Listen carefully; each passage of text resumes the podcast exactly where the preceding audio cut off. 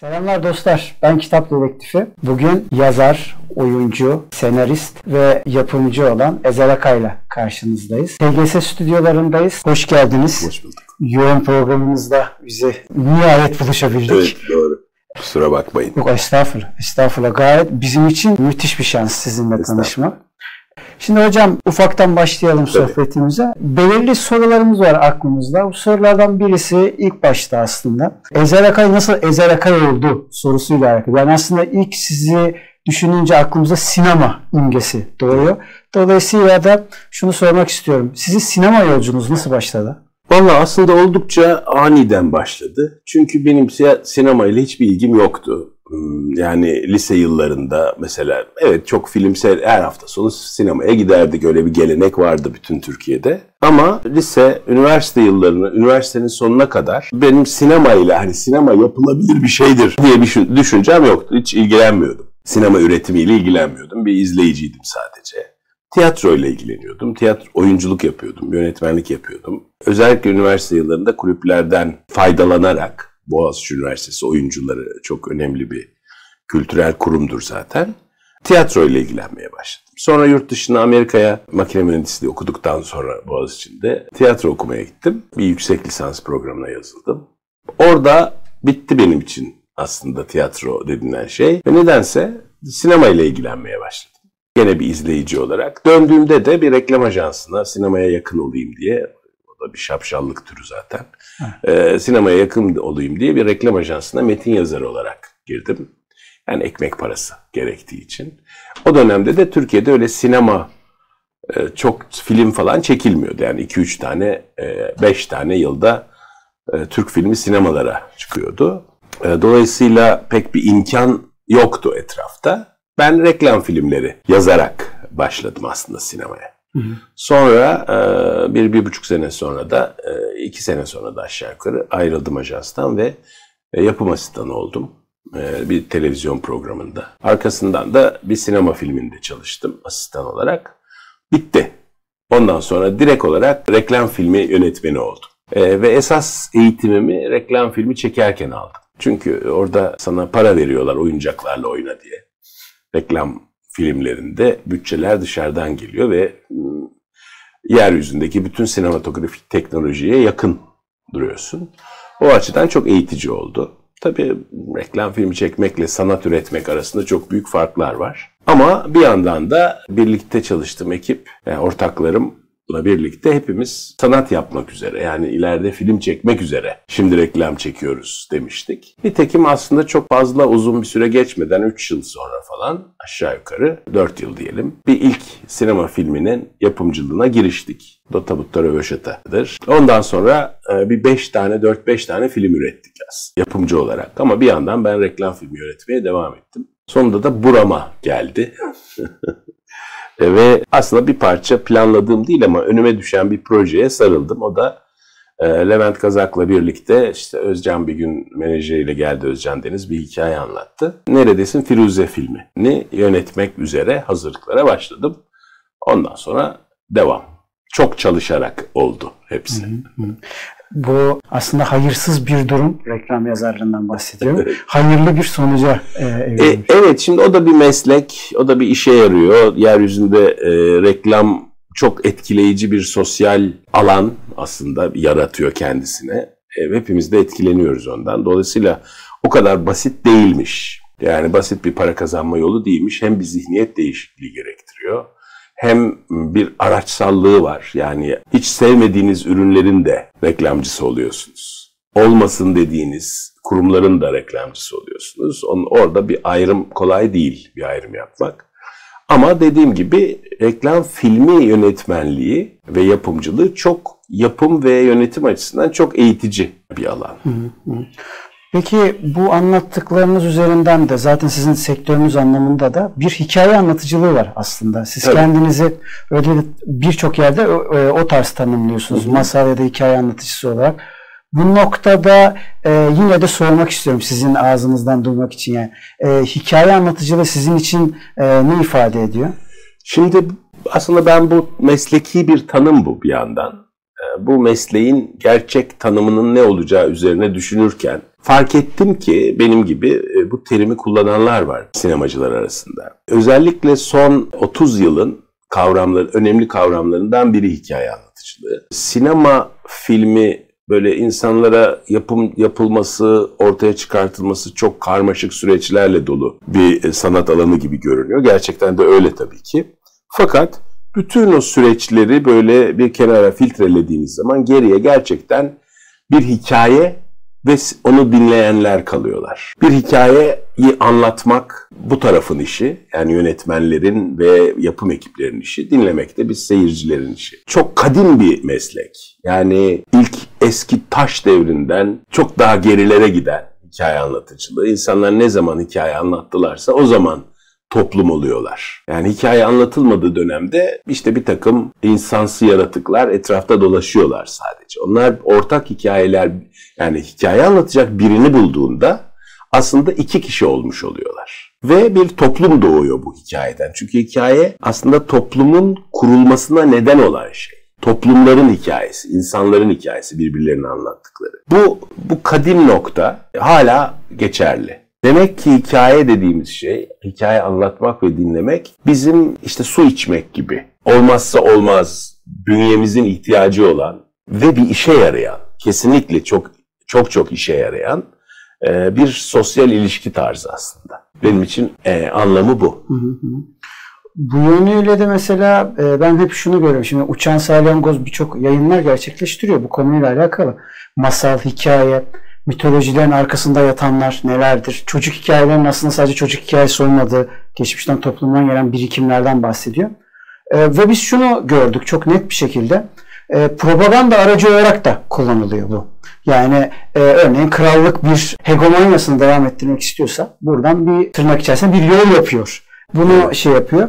Şimdi bunu peki sinemaya da geçiş için bir soru bir de olsun. Masallarda bunu görürken sinemadaki propagandaları nerelerde görebiliyoruz? Nasıl görebiliyoruz? Şimdi hikaye anlatıcıların çeşitli niyetleri, mecburiyetleri ve arzuları var. Dolayısıyla o, o yüzden hikayeler değişiyorlar. Aynı hikayeyi bir hikayeci başka anlatıyor, başka bir hikayeci başka anlatıyor. Anlatı denen şey hikayenin kendisinden daha önemli. Hikaye bir araç. O anlatı sırasında hikayecinin niyeti de ortaya çıkıyor. Hamaset yapmak istiyor mesela. Ağlatmak istiyor. Kendisi de acı duyuyor. İnanarak anlatıyor. Ya da topluma bakıyor ihtiyaç ne? Para kazanmak için anlatıyor. O ihtiyaca cevap verdiği sürece ekmeğini kazanıyor. Toplumunda hikayelerden beklentileri var. Rahatlamayı bekliyorlar. Merak ettikleri şeyleri öğrenmeyi bekliyorlar. Bir de hikaye anlatıcılığı sadece sinemaya ya da edebiyata ait bir şey gibi görmeyelim. Mesela avukatlar da hikaye anlatıcısı. Gazeteciler hikaye anlatıcısı. Politikacılar hikaye anlatıcısı. Tarihçiler mesela. Herkes yani kötü hikaye anlatıcısı olan tarihçiler var, iyi hikaye anlatıcısı olan tarihçiler var. Nasıl yani anlattığınız hikayeyi nasıl aktardığınız sizin nasıl bir anlatıcı olduğunuzu gösteriyor. Bu sadece dediğim gibi bir kere masal kelimesi hikayeyi karşılamıyor. Masal deyince Türkçe'de bizim aklımıza çocuk hikayeleri geliyor. Öyle değil. Çocuk hikayelerinden ibaret değil hikaye anlatıcılığı demin anlattığım bütün alanlarda bir anlatıcılık söz konusu. Hikaye bazen bilimsel bir şey oluyor, bazen fantastik bir şey oluyor, bazen tarihsel bir şey oluyor. Dolayısıyla neye hizmet ettiğiniz sizin nasıl bir insan olduğunuzla çok ilgili. Hikaye anlatıcıları robot değil. Onların da niyetlerini, hikayelerini anlatırken seziyoruz. Hatta gerçek sanatçılar ne anlatmak istedikleriyle de sizi ilgilendiriyorlar. Yani ben sana bu hikayeyi anlatıyorum. Anlıyorsun değil mi nedenini? Diyen bir hikaye türü var. Sanat zaten böyle bir şey yani izleyicisiyle ilişki kurmaya çalışan sanatçının eseri.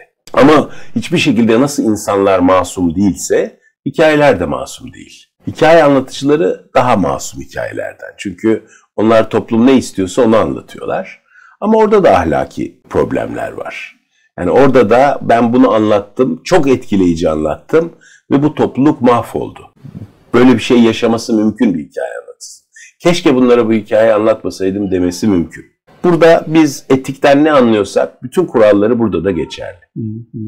Hatta öyle deyince biraz acı şeyler bile gördüm ben. Sizin de bildiğiniz tarihte Örneğin sinemadan mesela çıkıp bir propaganda Alevi katliamlarının bile buradan bahaneler yapıldığı Mümkün mesela. tabii tabii filmden yani, yani önemli orada yani hikayeler aslında bize toplumun o anda nasıl ne olduğunu anlatıyor. Yani hikayeler bu açıdan masum kendileri.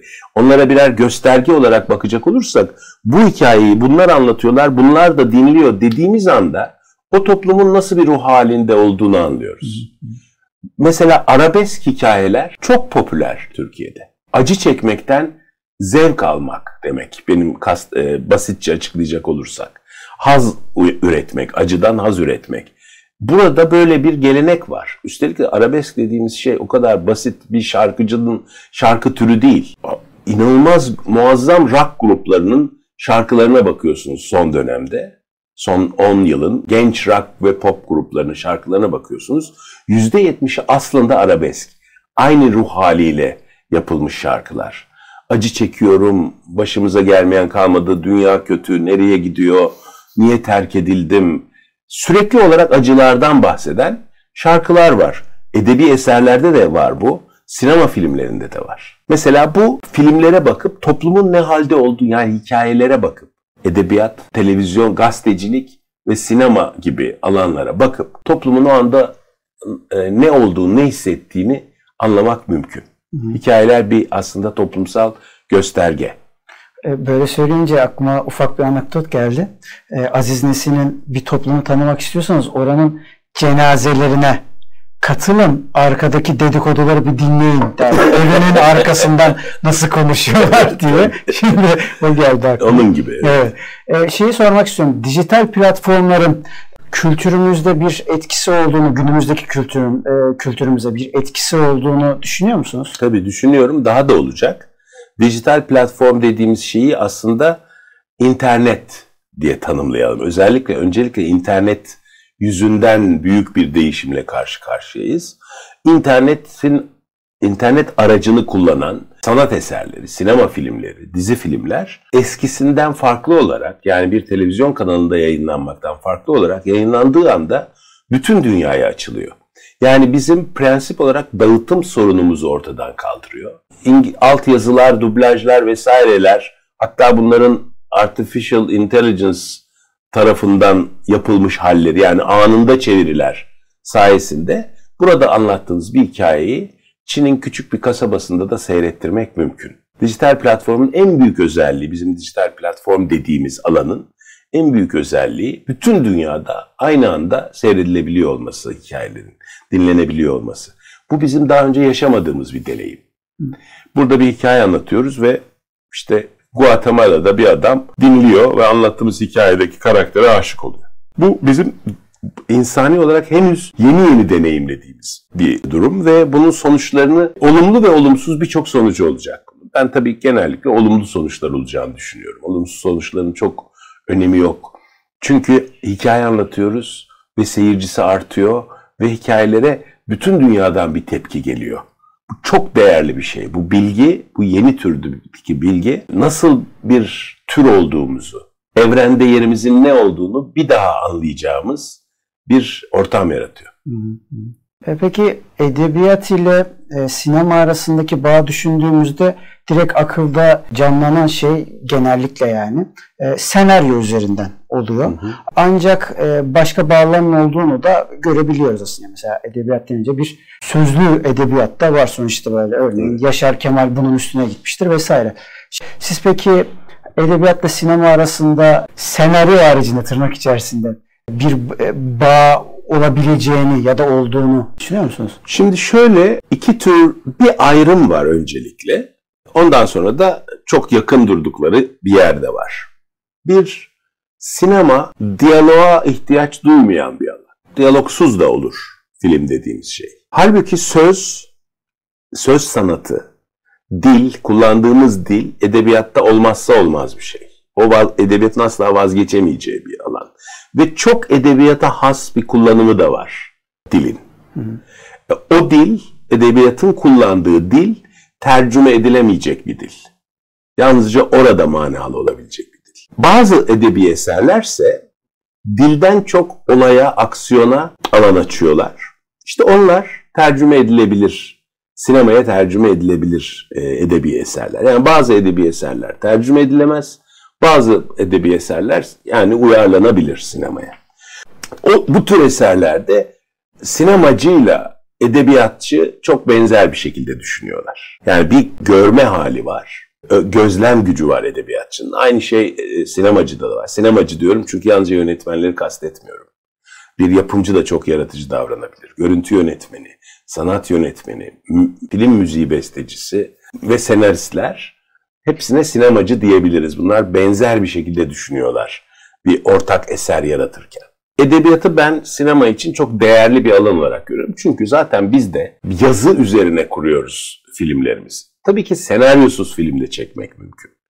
Ama e, o alanı da ayıralım. Nasıl edebiyatta sözel e, bir alanın yalnızca edebiyata ait olduğunu söylüyorsak, sinemada da hiç edebiyata benzemeyen bir alan var. Ama bu ikisinin çakıştığı yerde çok benzer düşündüklerini, benzer bir artistik motivasyonla hareket ettiklerini görebiliriz. Edebiyatçının ve sinemacının. Hikaye anlatıyorlar. Ortada daha doğrusu şöyle söyleyeyim. Ortada bir hikaye var. Bir onu edebiyatçı anlatıyor. O hikayeyi bir de sinemacı anlatıyor. Edebiyatçı hikayeyi de doğuruyor. Hikayeyle anlatısını ayırıyorum dikkat ediyorsan birbirinden. Onun nasıl anlatılacağı. Yani bir dağda mahsur kalmış, uçak düşmüş ve insanlar birbirlerini yiyerek hayatta kalmışlar. Bu hikaye. Peki bunu nasıl anlatacağız? Korku filmi gibi mi anlatacağız? Bir aşk filmi ve trajedi gibi mi anlatacağız? Bembeyaz bir ortamı yani oradaki ortamı tasvir ederek mi anlatacağız? Yoksa yalnızca insanlar üzerinden mi anlatacağız? Bunların hepsi anlatı ile ilgili alanlar. Edebiyatçı kendine böyle bir şey seçiyor ve bir atmosfer yaratıyor. Önemli olan şey zaten nasıl bir atmosfer yaratıldı. Edebiyatçının burada işte birleştiğimiz edebiyatla sinemacının birleştiği yer burası. Yaratılan atmosferi paylaşıyorsak biz aynı atmosferi sinemada yaratmaya çalışıyoruz. Esas olarak anlaştığımız yer hikaye değil onun anlatısı. Biz bir sinemacı bir edebi eseri beğeniyorsa esas olarak atmosferini beğeniyor. Anlatım tarzını beğeniyor ve onu uyarlamaya çalışıyoruz. Çizgi roman için peki ne söyleyebiliriz? Yani sinema ile şeyin sanki böyle tam geçiş formu gibi geliyor bana. Evet tabii canım yani çok tabii çizgi roman sinemaya edebiyattan daha da yakın. Hep şeyi hayal ettim bir çizgi romancı ile birlikte çalışayım da çizdiği şeyleri çekeyim Hı. diye. Türkiye'de de çok değerli çizgi romancılar var ama çok zahmetli bir şey. Roman formatında çizgi çizmek çok zahmetli ve çok uzun süren bir şey. Yani bir edebiyat eserini yazmak gibi değil, ondan çok daha uzun süren bir iş. Onun için öyle edebi çizgi romanlar çok az hmm. Türkiye'de. Ama ben bir sinema filmini bir çizgi romancı ile birlikte çalışmayı çok isterim. Buradan da duyurmuş olalım. ben duyurdum onu da daha cesaret eden yok. e, son olarak şunu sormak istiyorum. Sizi görünce tabii herkes böyle sinema ile ilgili sorular ardı ardına soruyorlar. Ben de şu geliyor aklıma hep bir film nasıl çekilir diye size hani senaryo böyle mi şöyle mi? Ben peki e, tam tersini sormak istiyorum. Bir film sizce nasıl çekilmez? Genellikle film çekilmez. yani istatistiki olarak bakacak olursak hadi film çekelim diye yola çıkmış filmcilerin %70'i filmi çekemez. Para bulamaz, senaryoyu tamamlayamaz, hevesi kaçar, salgın hastalık başlar, devrim olur, şu olur, bu olur, doğa felaketi olur. Doğa bizim film çekmemizi istemez. Umurunda değil çünkü. Doğanın talep ettiği bir şey değil film. E, sokaklar talep etmiyorlar. İş yerleri talep etmiyorlar. Gelin burada film çekin diyen kimse yok. Zorla gidip çekiyoruz. Kapıları açarak, yağmurdan korunarak, yer altına kaçarak, e, gizli gizli, alenen çok para harcayarak, izinler alıp kendimizi rezil ederek, böyle büyük bir kalabalığı toplayıp birbirimizin ağız kokusunu çekerek çekiyoruz. Çok zor bir şey yani olmaması gereken bir şey.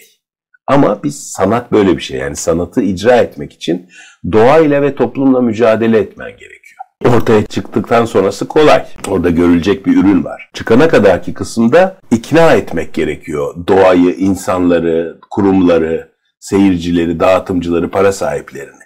Büyük bir ikna operasyonu ile geçiyor film çekme macerası ve karar verip yapayım dediğiniz filmlerin %70'ini yapamıyorsunuz. %30'unu da yapıyorsunuz. aslında film çekmek böyle lanetli bir iş. Çok zevkli ama. Peki çok teşekkür ediyoruz. Çok sağ olun. Ezel Akay'la birlikteydik. Kıymetli vaktini bize ayırdı. Kitap Dedektifiyiz kanalının devam etmesi için desteklerinizi Patreon üzerinden yapabileceğiniz gibi aynı zamanda da Kültür Sanat hashtag ile açmış olduğumuz Kültür Sanat Askıda isimli projemiz var. Bu projeye desteklerle de siz gidemiyorsanız biz gidelim sinemaya, tiyatroya. Görüşmek üzere. Kendinize iyi bakın.